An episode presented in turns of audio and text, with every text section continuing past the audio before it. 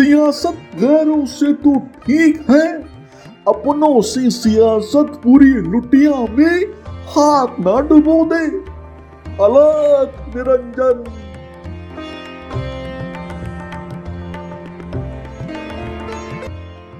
बच्चे, ये उत्तराखंड जिस दिशा में जा रहा है, उसको देखकर लगता है पहली बार पिछले 20 सालों में राजनीतिक दल की चूले हिली हुई है।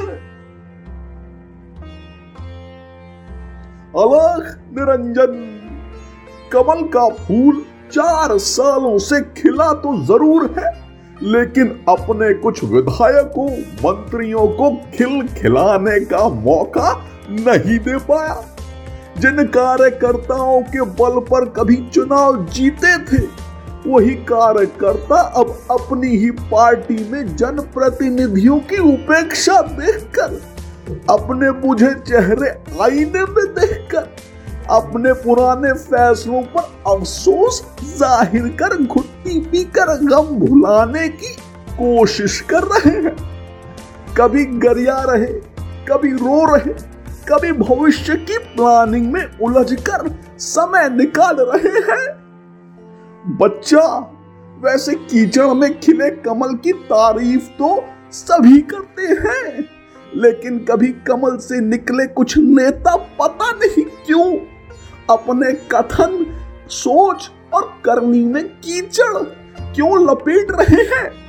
और दनादन गालियों का समंदर या रायता फैला रहे जिसमें नुकसान कमल का होगा? इस पर गहन चिंतन मंथन ज़रूरी है। पर करे कौन?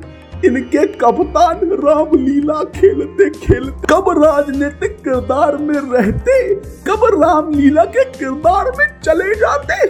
ये खुद नहीं जानते। फिर मंथन करे कौन?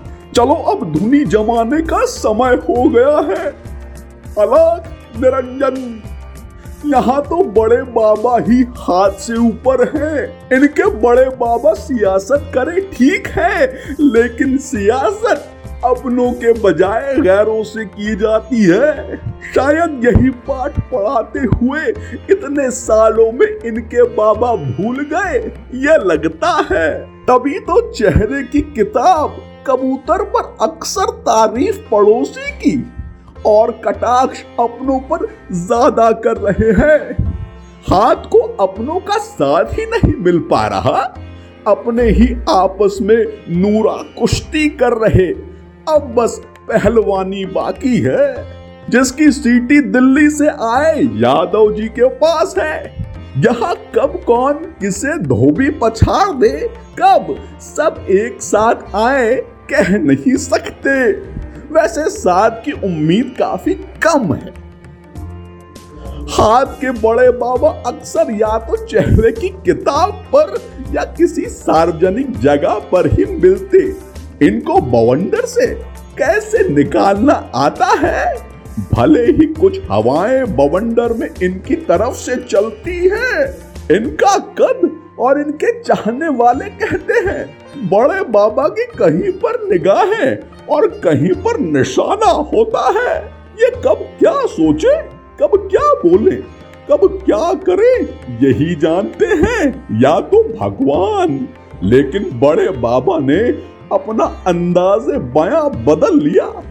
अब वो घुमा फिरा कर कहने के बजाय सीधे कहने लगे हैं जो नुकसान हाथ को ना दे।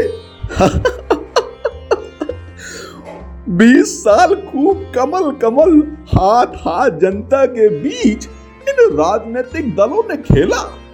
अब ये बेचैनी, घबराहट, नाराज़गी, विकास, विकल्प जैसे शब्द जिन्हें राजनीतिक दल भूल गए थे, सब आपके आने से अब कानों में गूंज रहे हैं, वरना मजाल इनकी।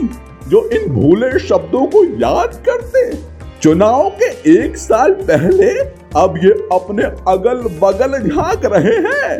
इन दोनों के नेता भले इस नई पार्टी को कुछ भी कहें, इनका जनाधार ज़ीरो बताएँ, लेकिन इस नई पार्टी ने इन सब के चूल्हे ज़रूर हिला दिए हैं। इस नई पार्टी ने अपने कुछ महीने के कार्यकाल में भले ही इन राजनीतिक दलों की नज़रों में कुछ ना किया हो, लेकिन इनकी राजनीतिक विरासत और इनकी सोच को जनता के प्रति बदलने को मजबूर ज़रूर कर दिया है।